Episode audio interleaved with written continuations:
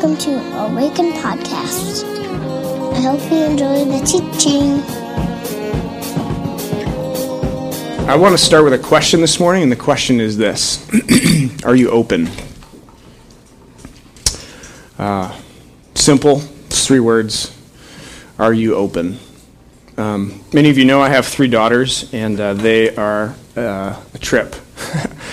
um, Lyndon, our youngest, is four, and uh, she's known for some of the greatest one-liners of, on the planet. Uh, we have a, a, on, like a running list on our phones of all these great things that she says because you never know when it's going to happen too. She'll say something. It's like get the phone, write it down, right? Because we don't want to forget these things. Um, she uh, so we're in the car the other day, and she has one of these moments, one of these musings, and she, she you know, you never, I don't know, parents, if if you uh, if you experience this, you remember this. You get kids in the car, and sometimes they just start talking and they, they say things that they would never say anywhere else, you know, like uh, at the dinner table or at school or whatever, and they just start, you know, it's sort of like stream of consciousness kind of stuff. So Lyndon just starts in and she says, Dad, I saw this movie at school the other day. God had a thorny crown on his head and he was bleeding and he was on a cross with his two friends. of course they were, right? And I said, I said, well, who put God on the cross? And she says, the mean people put him on the cross. Again, spot on, well done. And I said, well, what happened to God? He had a thorn of crowns on his head and he was bleeding, and then he died. And she's looking at me in the mirror, you know, like pause of you know, dr- dramatic silence. But Jesus had a plan. And I said, Really? Uh, what was Jesus' plan? Jesus raised God from the dead. I said, No kidding. Dad, I am not kidding. That's what happened. At which point I thought to myself, okay, pastor's kids got some major characters in the story, you know, switched, like we've got some work to do, or uh, just the openness of a four year old, you know, letting it rip. And I thought to myself, what would it, what would I give to be there, uh, to be that open, to have that few cares in the world? But I want to begin today by just asking that simple question of, are you open? Uh, and it's a question for all of us, whether you follow Jesus or whether you, you have yet to trust Christ. Uh, for all of us, are you open? Are you open to what God might have for you? Are you open to the people and the relationships and the networks of friends and family that are around you? Are you open to the world that we live in and your part in it? Are you open? Just a simple question. Because I think, if we're honest, I think um, when we start to think about Easter and we think about exactly what it is we're talking about here, it's, uh, it's a very interesting thing. And many of us come to a gathering like this on Easter Sunday, and it's uh, all of the thoughts of, of hope and of joy and of triumph and of beauty and of God putting the world back together, like are right there. But then I recognize that that's not probably not true for everybody who comes to something such as this. But there may, in fact, be feelings of anxiety or fear or like, what have I gotten myself into? Or I do this to make somebody else happy or so I don't feel guilty. Um, so I want to shoot straight with you, just right off the bat. And I want to say that my commitment to you this morning is I want to offer something of the Scripture, something from the Scriptures. We believe that this book is more than a book, that it's more than words on a page, but that somehow God has and is revealing God's self to us if we have eyes to see it and ears to hear it. And so I want to offer something of the Scriptures to you. I want to offer um, honesty about my own perspective and my own experiences. Uh, just the other day, I was driving to our little Tuesday morning worship planning meeting, pastor of Awaken Covenant Church, and I'm meeting with our other pastors, and I'm driving and I stop at a stoplight, and the, the thought just like floods me and I can't shake it. Like, what if this isn't true? What if, what if this whole bit, resurrection, Easter, the cross, Jesus, what, what if it didn't happen? Then what? But I'm probably the only one that's ever thought that, so. And that's honesty, right? That's doubt. That's questions, and we all have them. And so I want to I want to offer my own honest perspective and my own honest um, reflections on this. And I, and I promise, lastly, I promise not to use guilt or manipulation. I think some of us have had experiences, and unfortunately, often in the church, where, especially on days like today, the expectations are so high, and it's like, you know, we do everything to kind of create this stream and this, this moment, you know, this like spot where we get people to where the emotions are big and every, and like you can't help but. And I want to offer my heart and uh, what I think about this Jesus, and um, I want to do it without manipulating or making people feel guilty and offer it as a gift to you. So, in exchange, I would, I would ask that you would take that one question of are you open and consider it. Does that sound good? All right, let's get into this. Um, a guy like me, I teach the Bible every single Sunday, and usually have a different text that I get to study or get to read or get to, to, to teach from. Um, but Easter and Christmas, of course, the story's always the same and it never changes. It's the same text. And so the challenge is to think about this story and this idea of Jesus and life and death and resurrection in a way that's compelling and thoughtful and hopefully where you leave thinking, hmm, I hadn't thought of it that way or that's an interesting way to look at it. And so that's what I'm hoping for today. And I want to do I want to attempt to do that by offering three lenses through which to view or see or think about the resurrection and the story of Jesus. And they would be signs, seeds, and patterns. So, signs, um, open your Bibles if you have them to John chapter 2, if you would. And as you do, I will let you in on a little secret. The biblical authors and often the, the gospel writers will, will often take a story or a sign or a symbol and they'll use it to connect to whatever they're writing about. And John is no different. In the second chapter of John's gospel, he does that. In verse 7, he says this Jesus said to the servants, Fill the jars with water. And so they filled them to the brim. And then he told them, Now draw some out and take it to the master of the banquet. They did so, and the master of the banquet tasted the water that had been turned into wine. Wouldn't that have been a sweet party to be at? Maybe not. Okay. Uh, he did not realize where it had come from, though the servants who had drawn the water knew. Then he called the bridegroom aside and he said, Everyone brings out the choice wine first, and then the cheaper wine after the guests have had too much to drink. But you have saved the best until now. What Jesus did, or did, verse 11, here in Cana of Galilee, was the first of the signs through which he revealed his glory and his disciples believed him. So in John's gospel, he sets this thing up as he's telling the story of Jesus. And he gives us a very, very large clue in verse 11 here. This is the first sign that Jesus performs, or the first miracle, the first sign on the way to what I'm about to tell you about Jesus. Now, if you had to guess how many signs John gives us leading up to the, the, the, crucifixion of Jesus, and you thought about important numbers in biblical, you know, Hebrew uh, culture, any guesses as to how many signs there are? 40 is a good guess. It's not 144,000, in case you're wondering. 40 is a good guess. Go lower. A little lower. Seven, right? The number of perfection in Hebrew thought. John gives seven signs that Jesus performs on his way from the beginning of his gospel right up to his, to his crucifixion. And he begins by this first one. He tells you this is the first sign. Then he tells you this is the second sign. This is the third sign. And then by that time, he's hoping that you've figured it out and that he's doing something here. And he actually stops numbering them. But turn to chapter 11, if you would, of John's gospel. And this is the last sign. So the first sign is Jesus turns water into something else else. Okay? First sign. Last sign, John chapter 11, verse 38 says this Jesus, once more deeply moved, came to the tomb. It was a cave with a stone laid across the entrance. Take away the stone, he said.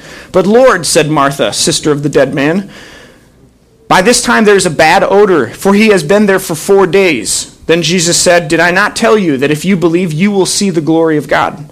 So they took the stone away, and Jesus looked up and said, Father, I thank you that you have heard me. I knew that you always hear me, but I said this for the benefit of the people standing here, that they may believe that you sent me. And when he had said this, Jesus called in a loud voice, Lazarus, come out. The dead man came out, his hands and his feet wrapped with strips of linen and a cloth around his face. And Jesus said, Take off the grave clothes and let him go. So, John's first sign, Jesus turns water into something else. John's last sign, right before Jesus' crucifixion, because after in chapter 11, the, the authorities start planning for his death, is that Jesus raises somebody from the dead. Think back to the Old Testament, and are there any stories in which the first sign of something was had to do with water being turned into something else, and the last sign had to do with something about death and resurrection? Exodus. The plagues in Exodus. There are ten of them, the first of which, the water in the Nile turns to blood, the last of which, all of the firstborn sons of Egypt die, but the firstborn sons of Israel live. What is John doing? He is absolutely connecting Jesus. And this, this John does this, Mark does this, Matthew, Luke, they all do this, but they connect Jesus to this other story that's already playing in the minds of the people that would have first heard this, right? This is first century Judaism. And the, the, the primary, the, the defining story of the Israelite people is the Exodus. So I want to submit the possibility that what John is doing in this text is offering Jesus and these signs as what is about to happen in Jesus is similar to, but different than, what has happened in Moses. And what was Moses for the Israelite people? Think back. Moses was the rescuer. Moses was the redeemer. Moses was the one who brought them out of exile, out of slavery, out from underneath the thumb of the Egyptians, and into this new land, this new life, this new humanity. And I guess maybe a question that might fit here would be I wonder if there's anyone here this morning who needs restoration, who needs renewal, who needs redemption, who needs a new exodus to be set free from something because this is what John is saying about Jesus, that he's the one who does this signs and seeds, the whole of the scriptures. And I don't really recommend that you do this often, but if you were going to, if you're going to take the whole of the story of the Bible from the beginning to the end, Genesis to Revelation, and you were going to boil it down to like one thought or one theme, I think when we do this, we often miss things that are really important. And so the whole, you know, like reduce it down to its lowest common denominator is not always helpful. But if you were going to, I would submit that the story of God, the story of the Bible, is God's interaction with humanity and God's attempt or efforts to redeem, restore, bring back, or heal that which has gone wrong in the human heart. If you think at you know, Genesis chapter 3, Adam and Eve eat the, the tree, the, or the fruit from the knowledge of, the, of good and evil, and in doing so, enter or introduce into the equation something that is foreign to the landscape of God's good creation, that being sin, that being death, that being the ability to judge between good and evil. And as they do, they introduce this new possibility. Now, if you read the scriptures, you find God, and I would argue you never find God dictating or making ultimatums to the humans that he's interacting with, but rather what you find is God planting seeds. Um, turn to Genesis chapter 12, if you would. Back in the beginning of the story, this is uh, Father Abraham had many sons. I am one of them, and so are you. God comes to Abraham and he says, Leave your father, your mother, your kin, your, your land, and go to a land I will show you. And then in verse 2 of chapter 12, he says, I will make you a great nation. I will bless you. I will make your name great, and you will be a blessing. I will bless those who bless you. I will curse those who curse you, and all the peoples of the earth will be blessed through you. What we see in this is an invitation to Israel to be in relationship with God, to trust Yahweh, to be in covenant with Yahweh, and to live into or to um, maybe be the ground in which the seed of God grows into that which it was intended to grow. Israel was supposed to be a blessing for the world. Israel was supposed to be the thing that, the, the, the, the means by which God brought humanity back into fellowship with God's self. And we find at the end of the Old Testament, if you know, the Israelites find themselves in exile again. And so this invitation, this seed that's planted, doesn't get the proper water, elements, sun, whatever the metaphor might cause, call for. But not because of a lack of God's effort, not because of a lack of God's effort and, and on God's part. And we find another seed planted. If you turn to Luke chapter 1, Luke chapter 1, this is the story of Mary. Mary the wife of Joseph. Chapter 1, verse 30 says this But the angel said to her, do, you, do not be afraid, Mary. You have found favor with God. You will conceive and give birth to a son, and you are to call him Jesus. He will be great and will be called the Son of the Most High. The Lord God will give him the throne of his father David, and he will reign over Jacob's descendants forever. His kingdom will never end. And Mary, like we all would, right? How will this be? For I am a virgin. And the angel answered, The Holy Spirit will come upon you and the power of the Most High will overshadow you. And so in Mary, we see again God not giving ultimatums, not giving dictations, not forcing, not coercing, but planting the, the very seed of new life in Mary. Just parents in the room, do you remember the moment when you saw your first child on the, uh, the screen of the ultrasound? Do you remember that moment? Right? You know, you're in the room, the jelly, you know, the deal. You got the lady and the screen and the paddle, and then it's just this, you know, blob of jelly, and then they start doing this thing, and then all of the sudden on the screen appears little arms and little legs, and then you hear the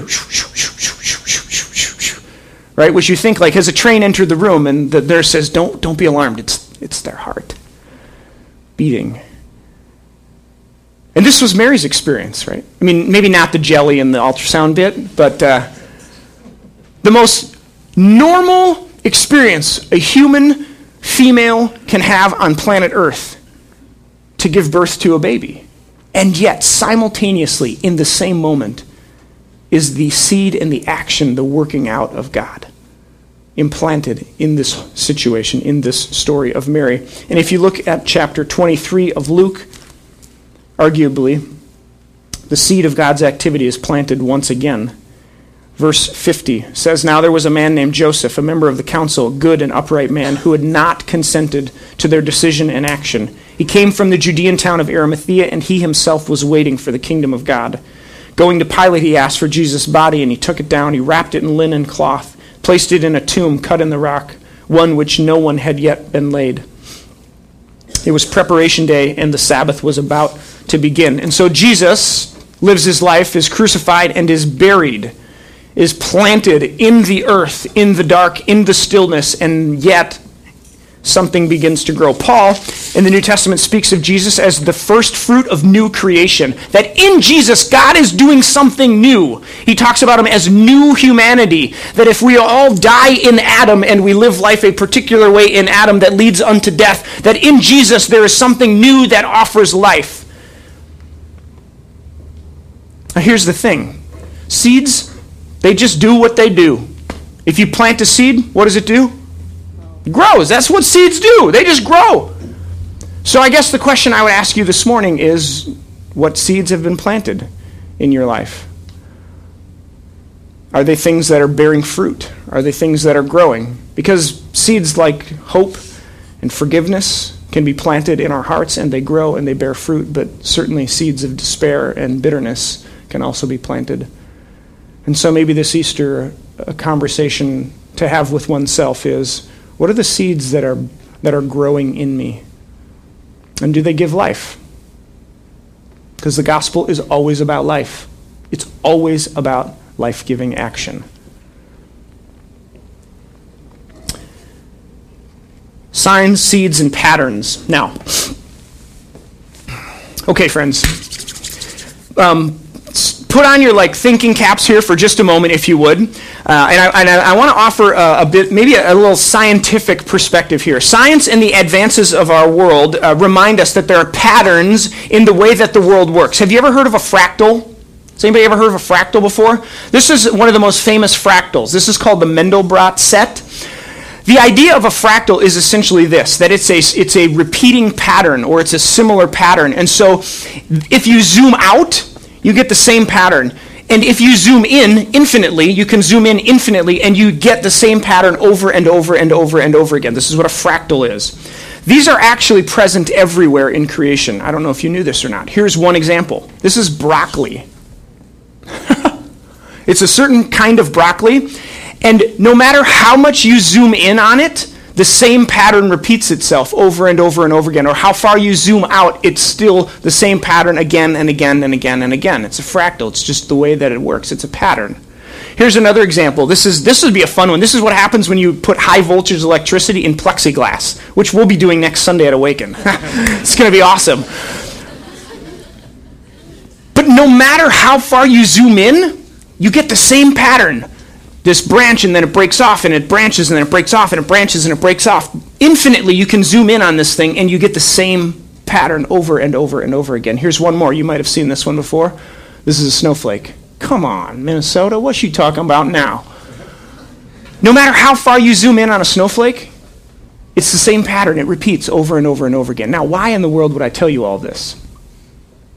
Here's why life emerging from death is a pattern that we see again and again and again and again and again in creation. Life emerging from death, from a molecular level to a cosmological level, from a neurological level in our brains to relational things that happen Here's a couple of examples. Neurologists, uh, these guys, cognitive scientists, they study how we gain the capacity for language and uh, as humans and, and the capacity for language is directly connected to a human being becoming a self. Okay so a little baby's born. If they don't learn language and the ability to communicate they actually don't become fully human they, they, they act more like an animal would. And if you've ever heard of feral children, this is very real. So the ability to communicate and language itself and the ability to learn that is how we become fully functioning, self-actualized human beings. So that I can have an, I'm an I and I can have a relationship with a you. Communication is the key to this, okay? So these cognitive scientists, they study this and they, there's kind of two schools of thought on this.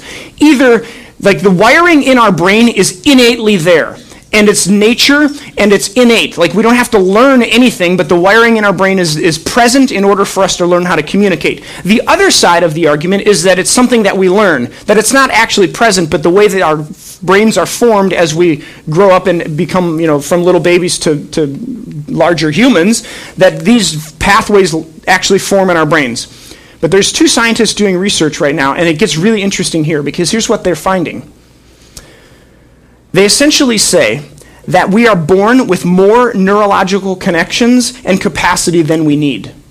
And so, life, right, the ability to become a person and become alive and functioning as a human, life depends on or emerges from death in our neurological pathways in our brain. That we have way more capacity, way more neurological paths than we need. And in order for us to actually become human, these things need to die in our brains in order for us to learn how to speak and communicate. Life emerges from death. On a relational level, how many of you have had somebody die in your family and then a baby is born? Anybody ever have that experience in their families before? I was talking to my mom last night. My grandma died four years ago. And right, very near that time, uh, Grandma Abbott died and Lyndon was born. We happened, kind of unbeknownst to us, we named her Lyndon Johanna, which happens to be the name of my, my grandma's mother. Johanna Anderson. If we were to go around the room, I bet you we could find all kinds of ways in which life emerges from death, even in our relational networks. Now, here's one that's totally trippy, and I'll, I'll, I'll leave it at this. Um, if, if uh, when you gather a group of people like this in a church and Christians, um, you get sort of many camps. Uh, some who would argue that the, the, the, world is created in seven days, the Bible says it, that's in Genesis, and then some who are like, well, the spine, findings of science are offering maybe a different possibility. So, for those of you who are on this side, I would say just stick with me and entertain the idea. For those of you who are over here who really enjoy science, this one is a mind blower. I'm quoting a friend of mine here. He says this Every molecule of iron in our body was once formed by a process of thermonuclear fusion at the center of a star. Stick with me. And the iron that is indispensable to our blood is only available to us because a few million years ago, a star somewhere in the universe exploded its guts out and sent its elements into the atmosphere. Here's, what, here's, here's why this is so interesting. Heavy elements like iron, science will tell us they are only found in the center of stars. They're not found, iron as an element is not found anywhere else in the universe. So, in order for iron, which is critical to human beings and our blood, to be present in us, no iron, no blood, no life. No exploding and dying stars, no life. Fascinating. Even on a cosmological level, life emerges from death. I say all that to say resurrection, the idea of life emerging from death is not, I mean, we come here and, and, we, like, stop, let's think about this, okay? A guy 2,000 years ago named Jesus, he's born of a virgin. That one's hard to swallow. Um, he does all these miracles, he heals these people, then he lives this life, he crucified, and then he's risen from the dead. And we're all like, yeah, of course, yeah, duh, come on. Do you realize how bonkers that sounds? I mean, to people who don't do the Christian thing or who didn't grow up with the story, it's like, that is really quite astounding. And frankly, quite unbelievable. Or is it?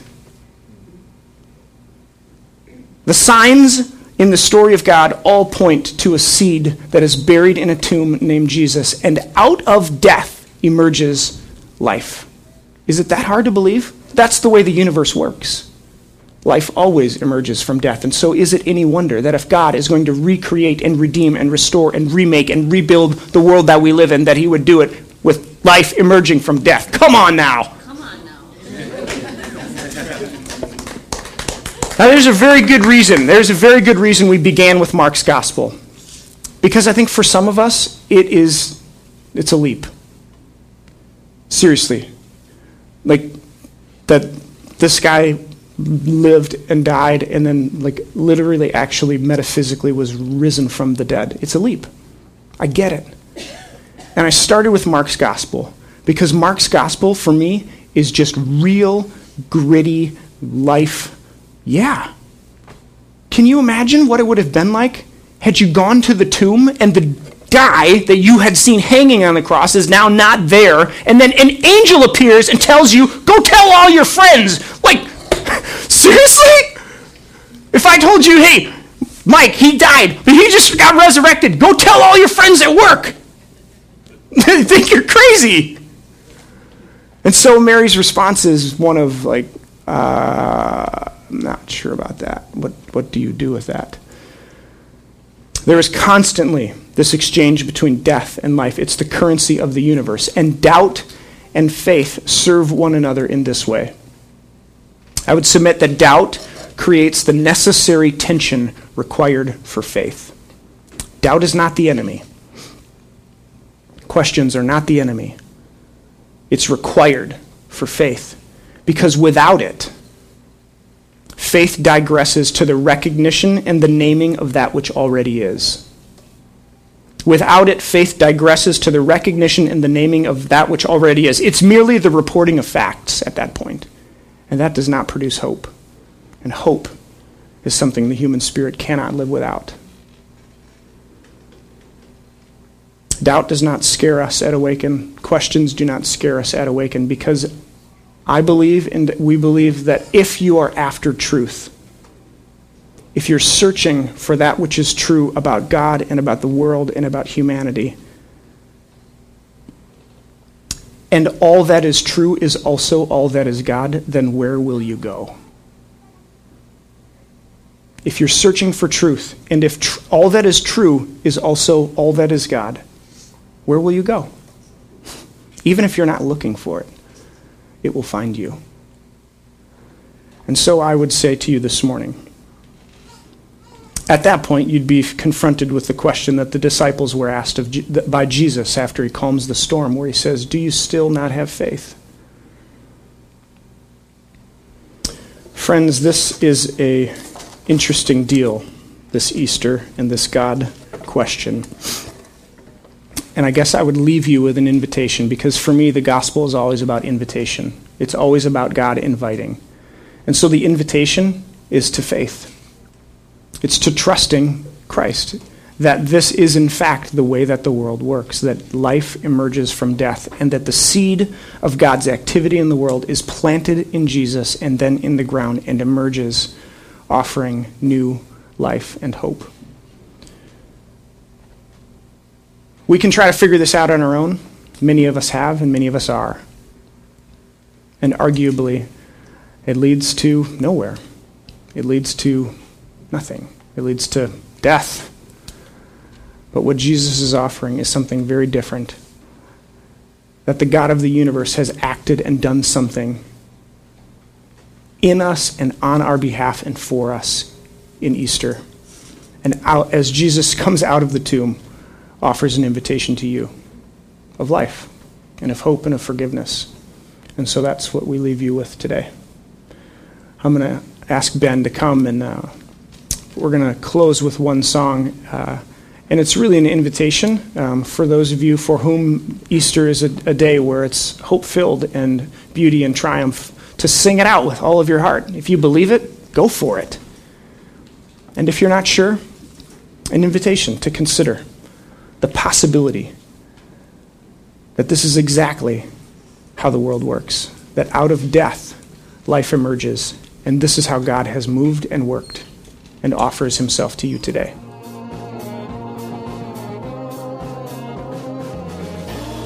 Find us online at www.awakencommunity.com. or on Facebook at www.facebook.com backslash awaken community Or on Twitter, at Awaken Community. See you next time.